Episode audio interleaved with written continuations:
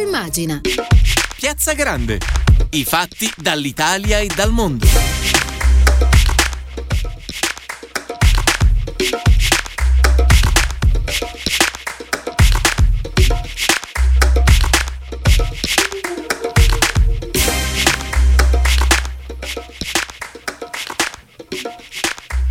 Bentornati all'ascolto di Radio Immagina, ai microfoni Stefano Mennucci per un nuovo approfondimento di Piazza Grande. La domanda che ci porremo oggi è come sta cambiando il lavoro durante questo prolungato e interminabile periodo di pandemia. Partiremo dalle parole del Ministro Orlando per comprendere quali sono le intenzioni del governo, quali sono i principali ostacoli che abbiamo di fronte e soprattutto proveremo a capire come si possa uscire da questa crisi arginando le ripercussioni sul piano sociale per quanto possibile. Prima di iniziare però fatemi salutare la nostra squadra di Piazza Grande, eh, oggi, quest'oggi composta da Daniele Palmisano alla regia e Silvio Garbini allo streaming. E allora, il ministro del lavoro e del welfare Andrea Orlando nel corso di un'audizione alla Camera dei Deputati ha indicato la strada che prenderà il suo dicastero. Lo aveva fatto già qualche giorno fa in Senato, lo ha ribadito adesso a Montecitorio. Le emergenze principali, ha sottolineato, sono due, la gestione degli ammortizzatori sociali e un rilancio delle politiche attive del lavoro. E poi ha indicato altre due priorità, sempre nel corso dell'emergenza, ovvero la crescita dell'occupazione femminile e ovviamente nel, dal punto di vista pandemico la vaccinazione nei luoghi di lavoro. Affronteremo questi temi con la deputata del Partito Democratico, Deborah Serracchiani, che presiede la Commissione Lavoro a Montecitorio. Benvenuta onorevole. Grazie, grazie dell'invito. E ci accompagnerà in questo approfondimento anche la vice segretaria generale della CGL, Gianna Fracassi, che ringraziamo per aver accettato il nostro invito. Buonasera. Buonasera a tutti e a tutte. Più avanti lo anticipiamo, ci raggiungerà anche il professore ordinario di politica economica della Sapienza, Maurizio Franzini.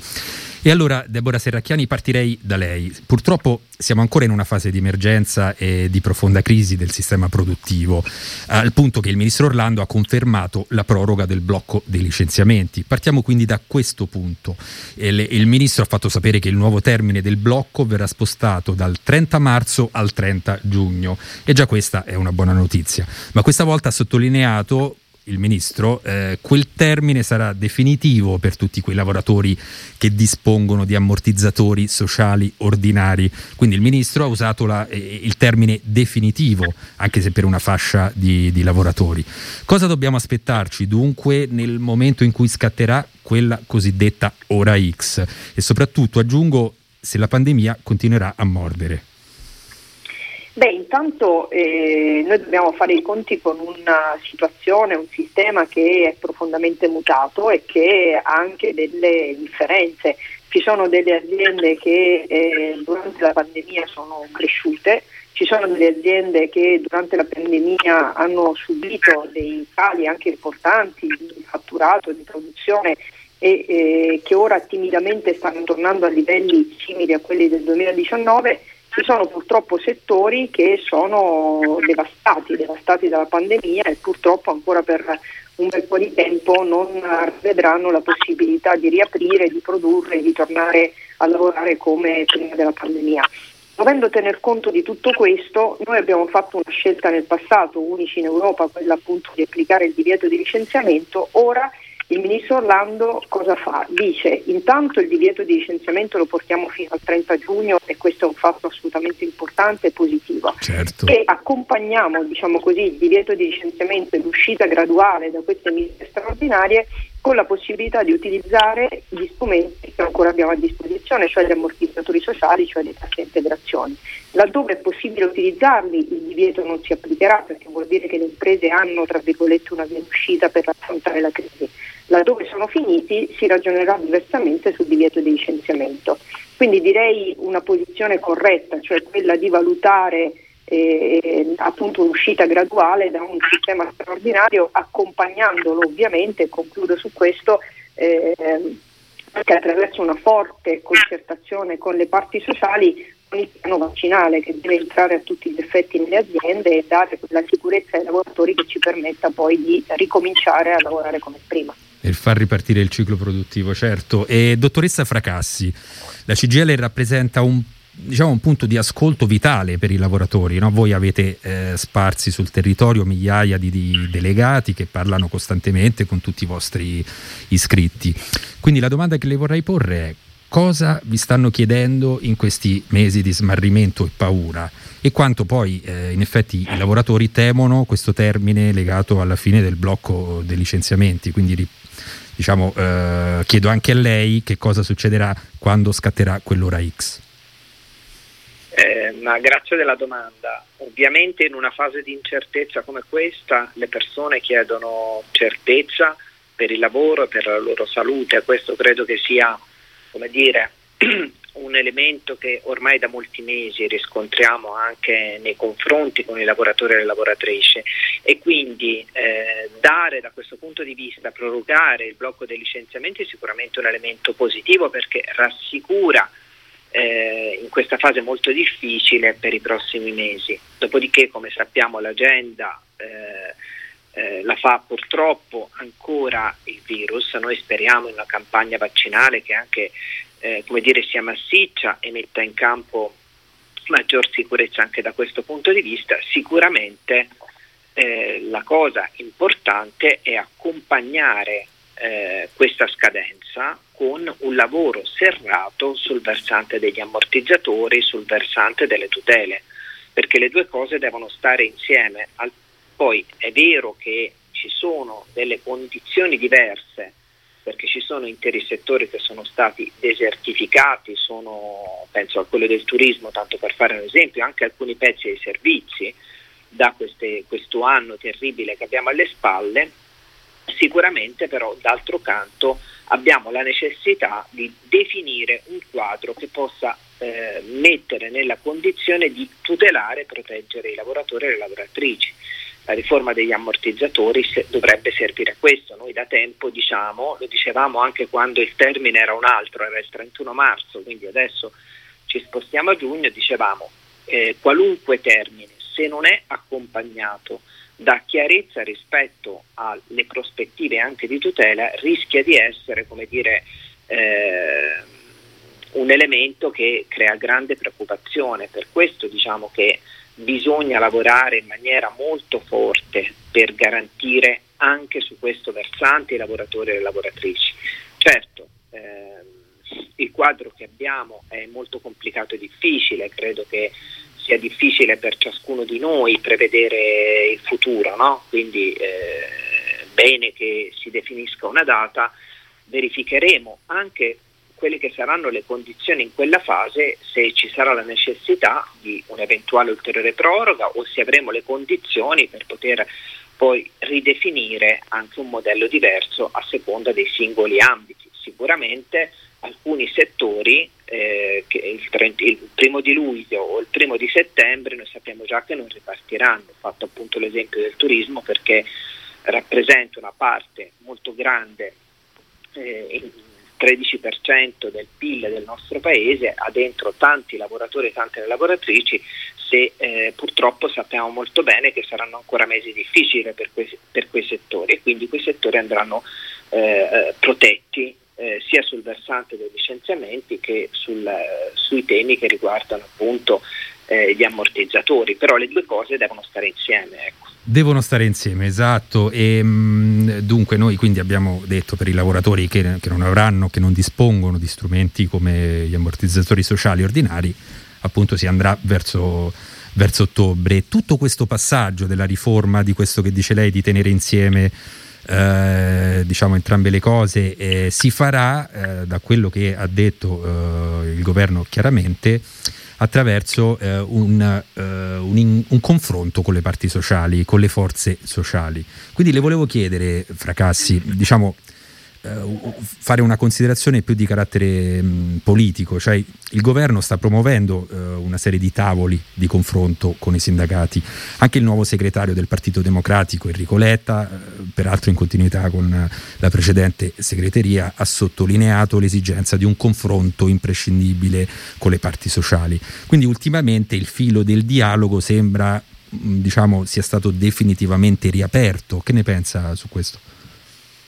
No, sicuramente noi eh, abbiamo, penso al ministro Orlando che eh, ci ha convocato, credo, dopo pochissimi giorni, un paio di giorni dalla sua nomina, anzi ancora non c'era stato neppure il passaggio di Draghi in Parlamento eh, per la fiducia, quindi ha, ha, dato immediatamente un segnale, mettiamola così, che per noi è molto importante perché lei capisce bene che su quel ministero, ma non solo su quel ministero, potremmo allargare i temi, ma insomma in questo momento in modo particolare sul Ministero del Lavoro gravano dei pesi molto consistenti, cioè la riforma degli ammortizzatori che sembra una cosa come dire semplice non è affatto semplice perché bisogna affrontare nel nostro paese come temi e nodi molto complessi. Quindi sicuramente c'è un elemento apprezzabile, credo tra l'altro proprio nei prossimi giorni ci dovrebbe essere un altro incontro, un elemento apprezzabile no? di eh, condivisione di un percorso.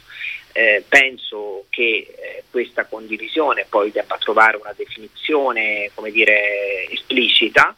Eh, noi abbiamo richiamato più volte nei mesi scorsi la necessità che sul tema eh, delle riforme, anche quelle abilitanti rispetto al PNRR, la riforma del lavoro sì. per noi lo è, eh, ci sia una, una conclusione pattizia un, perché riteniamo importante che assumerci anche delle responsabilità in questa fase. Eh, sicuramente appunto il lavoro è, è, apprezzabile, è un lavoro lungo eh, e aggiungo che è un lavoro che dovrà vedere anche la, come dire, ehm, la cooperazione, mettiamola così, anche di altri ministeri. Faccio un esempio, il ministro Orlando nella sua audizione insiste moltissimo e fa bene a farlo sui temi delle politiche attive e soprattutto noi l'abbiamo molto apprezzato sulla formazione. Mm. Allora qui eh, proprio per eh, il quadro, anche per il rapido mutamento del mercato del lavoro nel nostro paese, per la transizione digitale, green, noi sappiamo bene che oggi eh, al pari degli ammortizzatori sarà fondamentale avere anche uno strumento che possa garantire formazione continua per i lavoratori. Allora da questo punto di vista è necessario su questo versante per esempio che ci sia una forte collaborazione col Ministero dell'Istruzione. In passato c'è stata una separatezza che io credo nessuno di noi potrà permettersi, quindi affrontare questi temi con anche dire, eh, maggior sistematicità e sinergia tra i vari soggetti credo sia importante.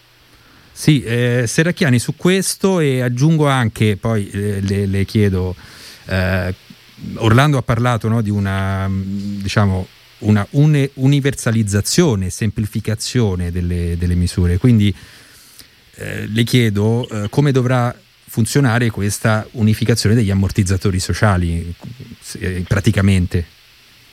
Sì, diciamo che la, la, pandemia ha in qualche modo fotografato plasticamente quelle che erano fragilità del nostro sistema già esistenti, una eccessiva frammentazione contrattuale, purtroppo una protezione sociale di misure come appunto gli ammortizzatori sociali che toccavano soltanto alcuni settori e non altri e tanti sistemi diversi a seconda ad esempio del tipo di azienda, del settore eh, dell'azienda del numero dei dipendenti dell'azienda che ha portato tra l'altro in un primo momento anche ad avere oggettivamente dei vuoti e dei ritardi.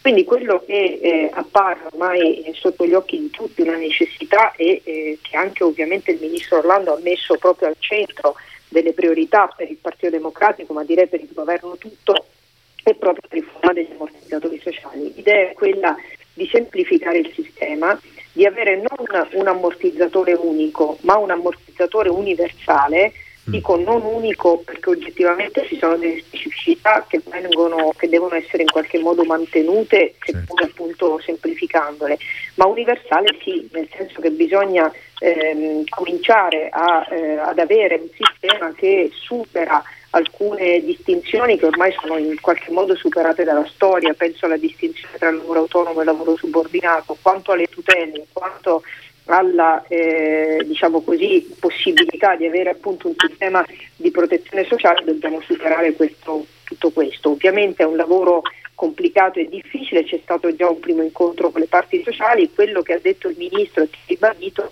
è che dobbiamo arrivare a questa eh, riforma del sistema degli ammortizzatori sociali, lo faremo per fasi, lo faremo gradualmente in modo da non determinare ovviamente una situazione diciamo così, di difficoltà o di complessità che possa mettere a rischio oggi un sistema già fortemente provato dalla crisi pandemica. È però un obiettivo che dobbiamo darci, ovviamente consapevoli del fatto che avremo anche delle risorse su cui fare affidamento, come ovviamente una parte delle risorse europei. Aggiungo però una cosa, eh, la riforma degli ammortizzatori sociali deve essere assolutamente accompagnata e legata alla riforma delle politiche attive del lavoro. Sì, Questo sì. è un'assoluta necessità per il nostro Paese, per il nostro sistema, è il modo per crescere, per modernizzarci, per um, riprendere diciamo così, a correre anche dopo questo che sarà il momento più complicato e difficile, cioè quello appunto dell'attesa del piano vaccinale e dell'attesa ovviamente di una ripresa complessiva. Le politiche attive faranno la differenza. Abbiamo già individuato alcuni eh, strumenti che abbiamo messo a disposizione delle aziende e dei lavoratori attraverso la manovra di bilancio, penso ai contratti di espansione, penso alla riforma delle, dell'assegno di ricollocazione, penso eh, alla garanzia di occupabilità con il fondo delle politiche attive che ha già 500 milioni, eh, penso insomma a tutti questi strumenti, anche ad esempio al Fondo per le nuove competenze, che serviranno proprio per riqualificare professionalmente le persone, garantire adeguata formazione e ovviamente cercare di spingere molto positivamente sull'incrocio ehm, tra domande ed offerta di lavoro e quindi sulle cosiddette politiche attive del lavoro. Chiarissima. Eh, allora, una delle urgenze poste da Orlando nelle sue linee programmatiche riguarda anche l'occupazione femminile. Su questo fronte siamo davvero molto molto indietro come paese. Se guardiamo al tasso di, di occupazione femminile tra i 25 e i 34 anni siamo ultimi in Europa, me, mentre tra la fascia tra 25 e 29 siamo eh, addirittura 7 punti sotto la Grecia. Insomma, un problema serio. Allora, Fracassi, cosa va fatto con urgenza secondo lei da questo punto di vista? Guardi, sia sui giovani ma ancora di più sull'occupazione femminile va fatto una cosa, cioè no, bisogna in fare investimenti per creare lavoro nei settori che tradizionalmente vedono maggiormente la presenza delle donne. Eh, io penso per esempio che tutta la fascia diciamo così, eh, sociale vada assolutamente implementata, è necessario e eh, questo è anche uno dei temi che siamo stati affrontati nel recente memorandum sul lavoro pubblico, affrontare il tema di un piano straordinario sul pubblico perché eh, non soltanto perché eh, lì eh, io credo che possano trovare eh, occupazione tante donne, anche che mediamente hanno anche livelli di istruzione tra l'altro diciamolo più elevati eh, ma perché abbiamo anche un problema contingente di rafforzamento in una prospettiva di uscita che è molto forte. No? Sappiamo che nei prossimi anni usciranno alcune centinaia di migliaia di lavoratori. Bisogna rafforzare tutti quei settori, penso per esempio ehm, a tutto il settore dei servizi educativi per l'infanzia, uh-huh. che sono importanti sia perché creano leva occupazionale femminile, sì, sia scusi, perché scusi se la interrompo. Io... determinano mi, mi, perdoni, su questo eh, è una cosa eh, appunto che, che, ci faceva riflettere.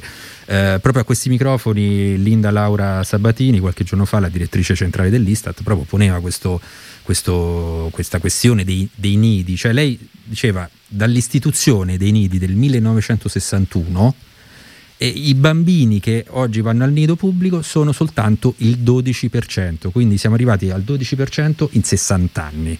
Cioè, quindi va in, è vero in linea con quello che dice lei. E... No, guardi, forse ci sono un paio di regioni in Italia che hanno raggiunto quel 33% eh, auspicato dall'Europa. Eh, tutto il resto è veramente molto indietro. In mm. alcune regioni davvero siamo a dei livelli eh, neanche menzionabili.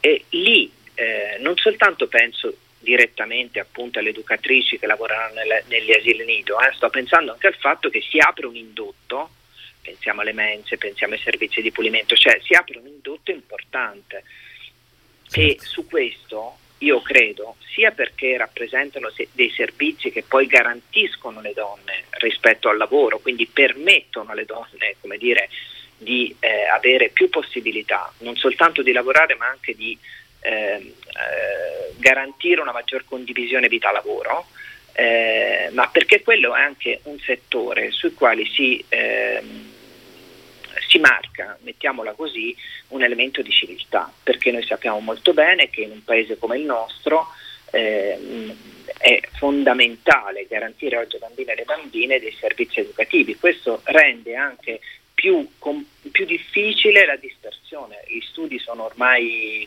dire, tutti univoci su questo, no?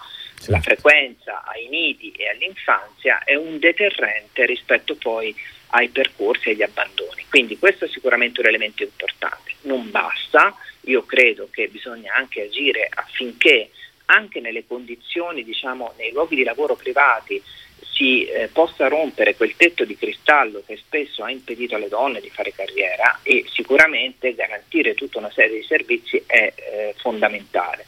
Da questo punto di vista sarebbe importante per esempio avere un quadro chiaro sul versante del, del, della condizione del lavoro nei luoghi di lavoro, eh, c'è una legge eh, a suo tempo che definì eh, una sorta di rapporto biennale su questi temi, purtroppo è uno dei pezzi che è stato completamente non attuato.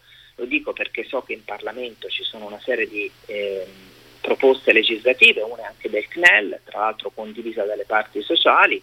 Eh, questo è un elemento importante perché può garantire non soltanto di avere dei dati sulla eh, gender gap nei luoghi di lavoro, ma può anche mettere in campo ulteriori strumenti che possano consentire oggi eh, di eh, avere condizioni paritarie nei luoghi di lavoro. Lo dico perché tra l'altro eh, proprio le ultime leggi su questo versante, penso alla legge islandese piuttosto che alla legge inglese, operano esattamente su questo, su questo tema.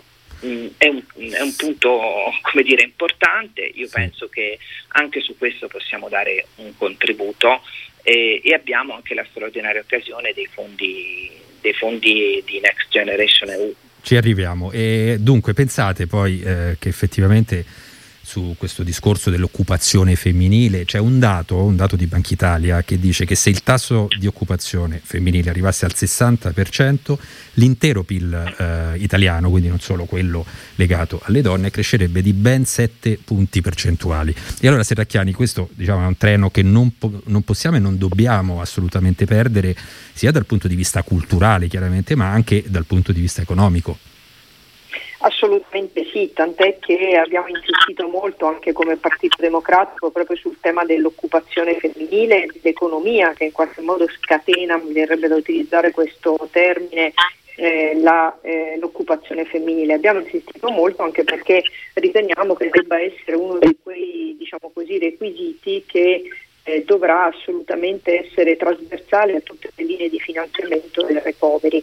Lo abbiamo chiesto espressamente, abbiamo inserito una parte in questo senso in tutti i pareri che le commissioni stanno licenziando proprio in questi giorni al piano del recovery da inviare al governo e eh, c'è una forte anche, devo dire, attenzione alla questione femminile anche perché purtroppo eh, anche a causa della pandemia la questione femminile non è mai stata così centrale, se lei considera come ricordava la, la segretaria Fracassi che eh, sono le donne che perdono di più il posto di lavoro a causa della pandemia, sono le donne che purtroppo si ammalano e vengono contagiate professionalmente di più rispetto agli uomini eh, in questo periodo, consideri che i dati dell'Istat sono allarmanti, e cioè su 100 contagiati professionali 70 sono donne, anche perché mm. sono le donne in prima linea in, uh, come operatori sanitari, in prima linea come cassiere nei supermercati, in prima linea per l'assistenza e la cura della persona e quindi si ammalano anche di più.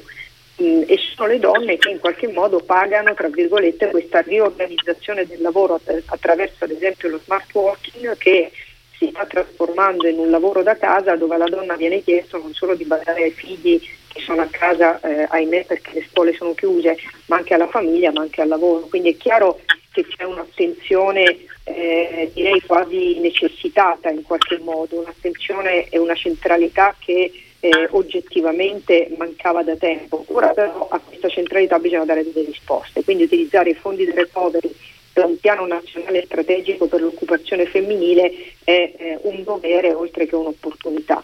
E direi che insomma, siamo sulla linea giusta perché ci sono delle proposte concrete che ovviamente non si limitano soltanto agli sgravi contributivi per le assunzioni, ma che invece guardano proprio a dei piani specifici per le assunzioni delle donne, soprattutto eh, diciamo così, mappando la situazione delle aziende, le competenze necessarie e eh, costruendo in qualche modo quella formazione continua che permette alle donne di assumere le competenze necessarie per ricoprire poi posti di lavoro. Attenzione perché le donne sono in genere poi le, le più colpite dalla cosiddetta precarietà, quindi anche un riordino del sistema eh, diciamo così, delle forme contrattuali disponibili va nella direzione giusta e dobbiamo insistere affinché ci sia una semplificazione in questo senso. Ovviamente riguarda anche i giovani, concludo su questo, eh, ci sono varie forme contrattuali che di per sé eh, sarebbero anche utili ai fini della formazione, ma che purtroppo spesso sono utilizzate in modo distorto, penso agli stage, ai tirocini formativi. Ebbene, se noi eh, investissimo di più, ad esempio, semplificandolo, eh, migliorandolo, riformandolo su un contratto, che è il contratto di apprendistato, che dopo la riforma eh, degli ultimi anni ci permette di avere eh, non soltanto l'apprendistato diciamo, per le eh, mansioni più eh, eh, basilari, ma anche l'apprendistato per eh, professionalizzante o l'apprendistato di alta formazione, noi potremmo coprire attraverso questo contratto che ha maggiori tutele, che è diciamo così, più stabile, in qualche modo permette anche una formazione, un primo ingresso in azienda, potremmo in qualche modo dare una risposta anche a quei giovani che oggi guardano all'ingresso al lavoro sempre con molta paura e anche con una certa eh, diciamo così, eh, disorientamento, visto che spesso vengono chiamati appunto a contratti che non tutelano neppure le competenze e le capacità che hanno già acquisito. E allora l'Unione Europea, abbiamo parlato dell'Unione Europea eh, che eh, chiudendo il capitolo della, eh, dell'occupazione femminile in effetti uno deve anche interrogarsi perché eh, l'Unione Europea ha messo un vincolo su green eh, e digitale, adesso parleremo del, di queste due transizioni, ma non l'ha messo sulle infrastrutture sociali che eh, effettivamente aumenterebbero eh, l'occupazione femminile come abbiamo detto finora. E dicevamo quindi su questo discorso del, del recovery c'è cioè del, del Next Generation EU, siamo diciamo di fronte in questo periodo in un in un momento di trasformazione del sistema economico e produttivo che riguarda appunto transizione ecologica e transizione digitale. Sono questi temi i due pilastri no, del Next Generation EU di cui si parla sempre più spesso. Ed, ed è questa una trasformazione in qualche modo anche, eh, cioè doveva prima o poi avvenire, ma è stata accelerata un po' dalla pandemia, perché poi, diciamocelo, il Covid di fatto ci ha scaraventato in un momento eh, storico nel quale bisogna ricostruire, bisogna ripartire. Il punto però è capire se queste transizioni saranno effettivamente inclusive e democratiche, perché anche come si, fanno, si, fa questa trasformazione. E allora vorrei chiedere a entrambe eh, diciamo, cosa bisogna fare per garantire una sostenibilità sociale e tenere insieme il lavoro insieme a questi due tipi di cambiamenti, green e eh, digitale. Eh, fracassi.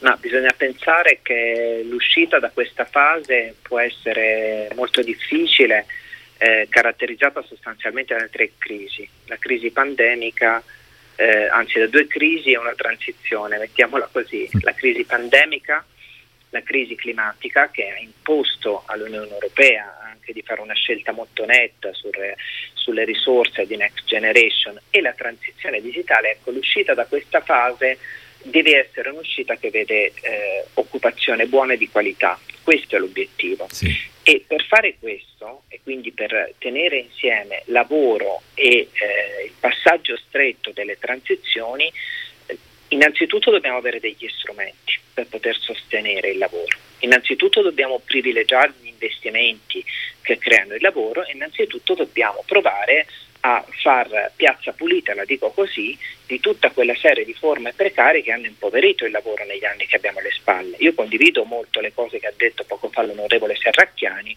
credo che il tema di, eh, come dire, rimettere in campo un'idea di lavoro di qualità che passa da forme di lavoro non più precarie o addirittura eh, forme di lavoro che non sono neanche forme di lavoro, per tirocini formativi iperabusati, soprattutto per i giovani, è un tema quale, sul quale bisogna anche provare a costruire politiche che vadano in questa direzione.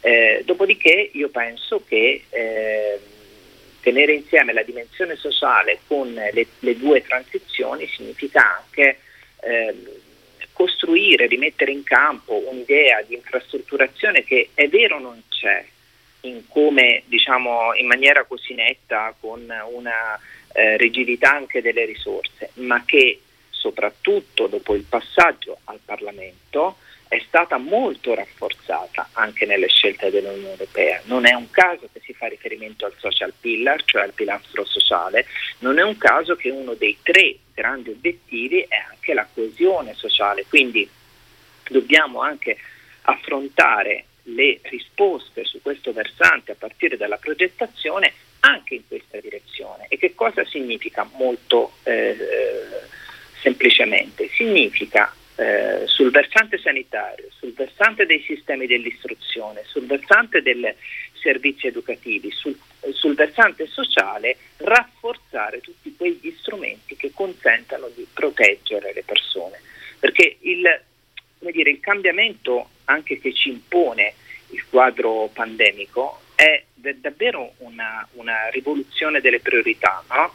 dove non dovrebbero essere rimesse in campo, e eh, questo ci chiedono le persone, i loro bisogni, la cura delle persone, la cura del territorio. Allora questa è una vera rivoluzione perché in passato non è stato fatto, si è sempre privilegiato e si è, eh, si è sempre scelto, come dire, di partire dall'offerta e non dalla, dalla domanda delle persone. Ecco, oggi abbiamo la straordinaria occasione di fare questo e aggiungo, in questo senso, eh, possiamo, eh, se riusciremo a spendere bene queste risorse e le risorse nazionali e le risorse dei fondi strutturali, quindi davvero stiamo parlando di tanti di un pacchetto di risorse importanti, dovremmo anche provare a dare una risposta a quei divari territoriali che nel nostro Paese rappresentano una straordinaria disuguaglianza. Non penso soltanto nord-sud, penso anche a a tutti quei divari che a partire dalle aree urbane, a partire dalle aree interne determinano come dire,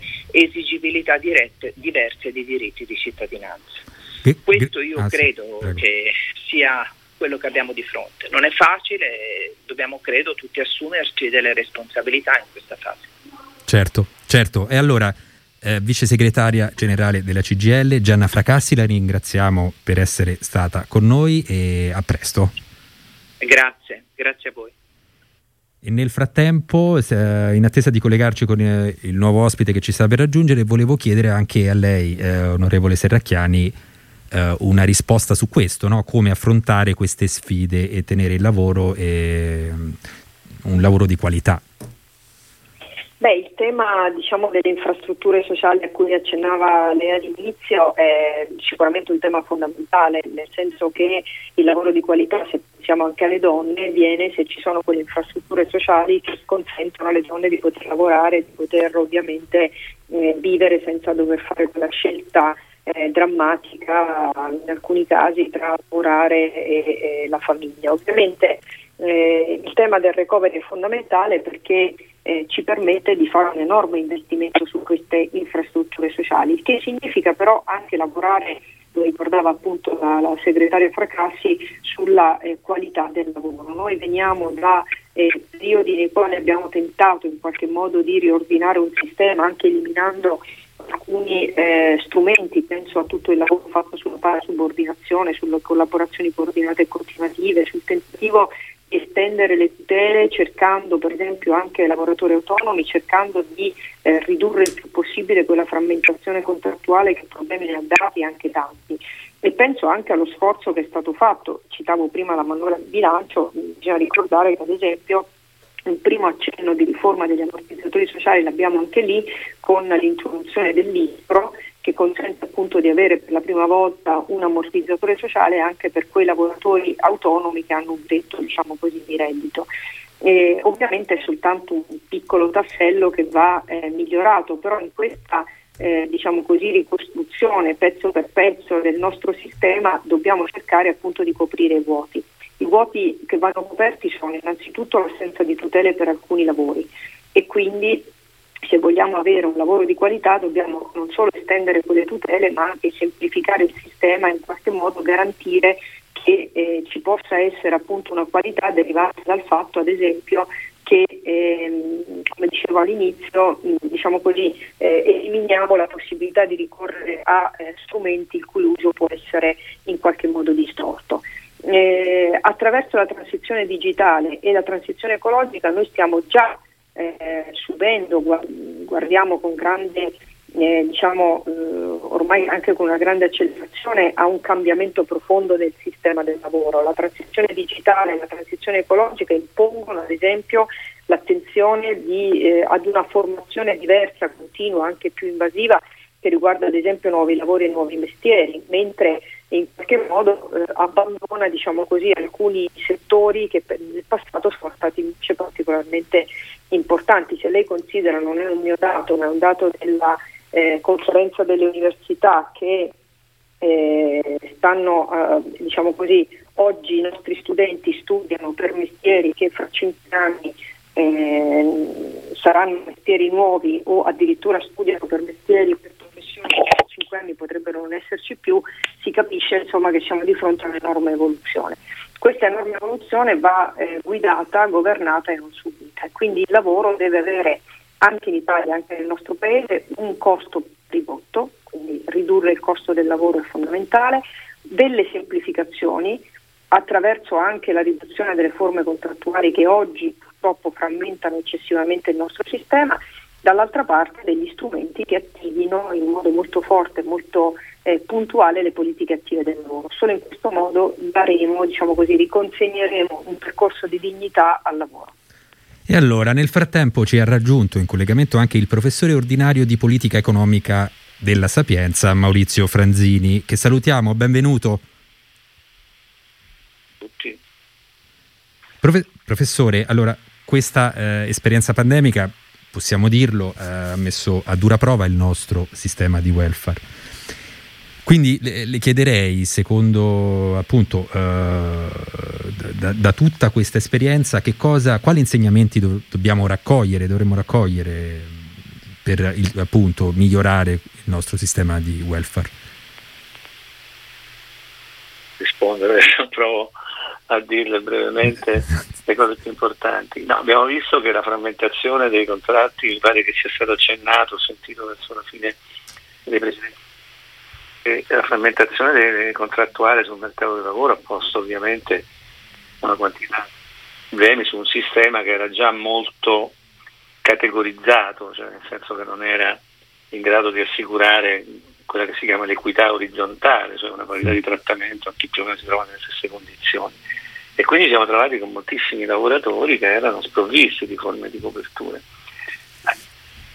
la cosa si è aggravata per il ruolo rilevante che hanno i lavoratori cosiddetti autonomi, che comprendono varie categorie e che non disponendo di strumenti di welfare sono rimasti eh, scoperti e hanno richiesto interventi di emergenza più o meno eh, efficaci, certamente necessari, eh, rispetto ai quali però ovviamente va fatta una riflessione per una sistematizzazione un po' più nel, nel medio e nel lungo periodo sicuramente. Ci sono tantissime categorie di lavoratori, tipologie di lavoro che hanno sofferto eh, una difficoltà per cause, guardate bene, questa è una crisi in cui le, le, difficoltà sono state determinate da un fatto che è tutto accidentale, nel settore in cui lavoravi, eh, non per una carenza di domanda, ma per blocchi dal lato dell'offerta, quindi le persone colpite sono persone che lavoravano in settori che potevano avere benissimo una eh, possibilità di sviluppo economico in base alle condizioni di mercato e questo ha generato delle disuguaglianze molto forti di cui il welfare in qualche modo deve farsi deve farsi. I più grossi che noi abbiamo, o perlomeno gli insegnamenti più significativi che possiamo trarre sono eh, eh primo operare nella direzione di una eh, semplificazione delle forme contrattuali per limitare le disuguaglianze da questo punto di vista che già si creano nel mercato. Secondo, avere chiara eh, la direttrice di un'equità orizzontale nel trattamento dal punto di vista del welfare, superando quelle di distinzioni che già c'erano prima, le dimensioni, il settore, eccetera, eccetera, che davvero eh, non hanno oh, un particolare motivo per continuare ad esistere.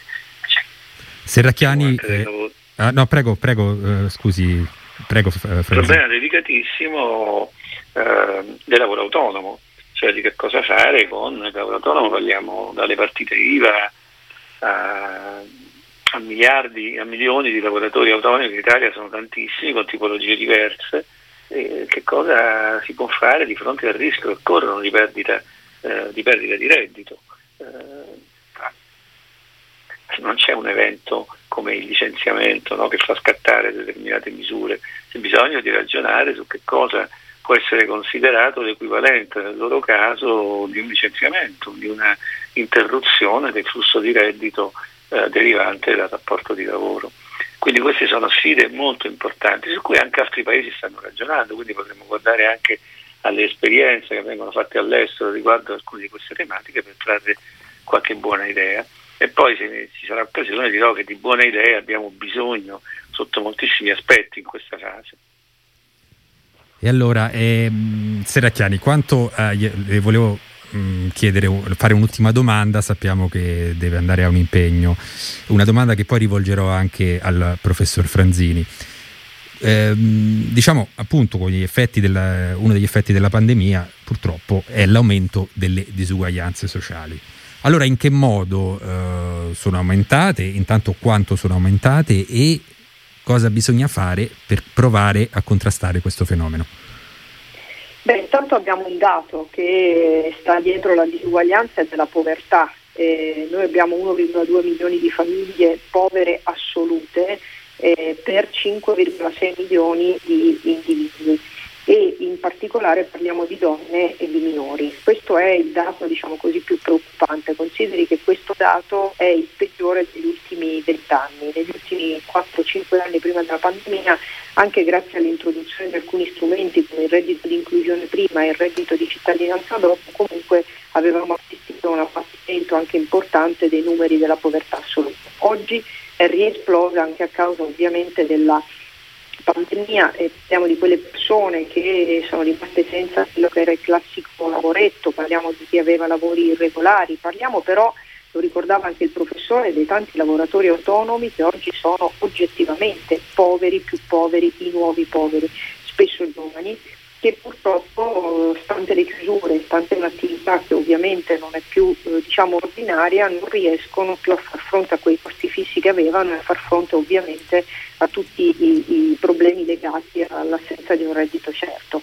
Eh, come ricordavo prima, un piccolissimo passo avanti è stato fatto nella manovra di bilancio con l'introduzione dell'ISCRO è nella sostanza l'ammortizzatore sociale per una piccola quota di lavoratori autonomi che stanno sotto un certo tetto di reddito. Ovviamente non è sufficiente, è solo un inizio, bisogna iniziare a ragionare su quello strumento universale di protezione sociale, quindi attraverso la riforma degli ammortizzatori sociali che superi quella distinzione tra autonomo e dipendente e che dia quelle garanzie ovviamente di tutela nel caso di cessazione del rapporto di lavoro anche autonomo al lavoratore che si trova in difficoltà, che purtroppo oggi non è eh, garantito sufficientemente o sempre dall'iscrizione alle casse previdenziali, casse previdenziali sui quali dobbiamo intervenire per allargare la possibilità che le casse possano dare maggiori strumenti di assistenza alle, ai propri iscritti, ma non ci dimentichiamo che ci sono poi tre categorie di lavoratori autonomi che non sono iscritti alle casse, che sono iscritti alla gestione separata INPS, che non sono iscritti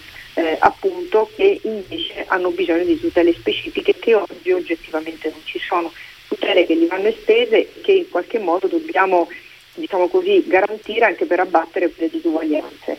Do una notizia, se posso, è, è di ieri eh, l'intesa che abbiamo raggiunto con la Presidenza della Camera, abbiamo chiesto a mia prima firma la possibilità eh, di svolgere un'indagine conoscitiva proprio sulle disuguaglianze eh, derivanti dal, nel sistema del lavoro dalla pandemia.